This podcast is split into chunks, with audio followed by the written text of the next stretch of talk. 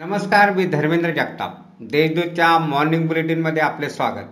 आज तीन नोव्हेंबर पाहूया धुळे जिल्ह्यातील काही ठक घडामोडी. घराच्या सांड पाण्यावरून वाद होऊन लहान भावाने चाकूने वार करून मोठ्या भावाचा खून केल्याची घटना मुक्ती येथे घडली. या घटनेत दोन जण जखमी झाले. पोलिसांनी या प्रकरणी एकाला अटक केली आहे. धनराज दौलत पाटील हे मैताचे नाव आहे.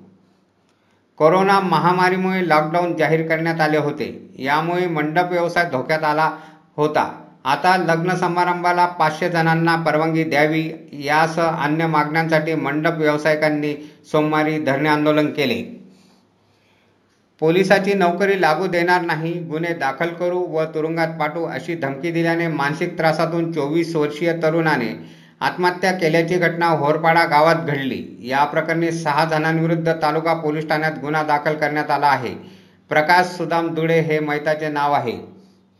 गरताळबारीत आढळलेल्या महिलेच्या संशयास्पद मृत्यू प्रकरणी मोहाडी पोलीस ठाण्यात अज्ञात व्यक्तीविरुद्ध खुनाचा गुन्हा दाखल करण्यात आला आहे. मृत झालेल्या महिलेची अद्याप ओळख पटलेली नाही. मुख्यमंत्री सौर कृषी वाहिनी योजनेअंतर्गत धुळे जिल्ह्यातील तेरा गावातील शेतकऱ्यांच्या कृषी पंपाला दिवसा देखील वीज पुरवठा होत आहे. यापूर्वी भारनेमामुळे शेतकऱ्यांच्या कृषी पंपाला फक्त रात्री वीज दिली जात होती. परंतु या योजनेमुळे शेतकऱ्यांना दिलासा मिळाला आहे.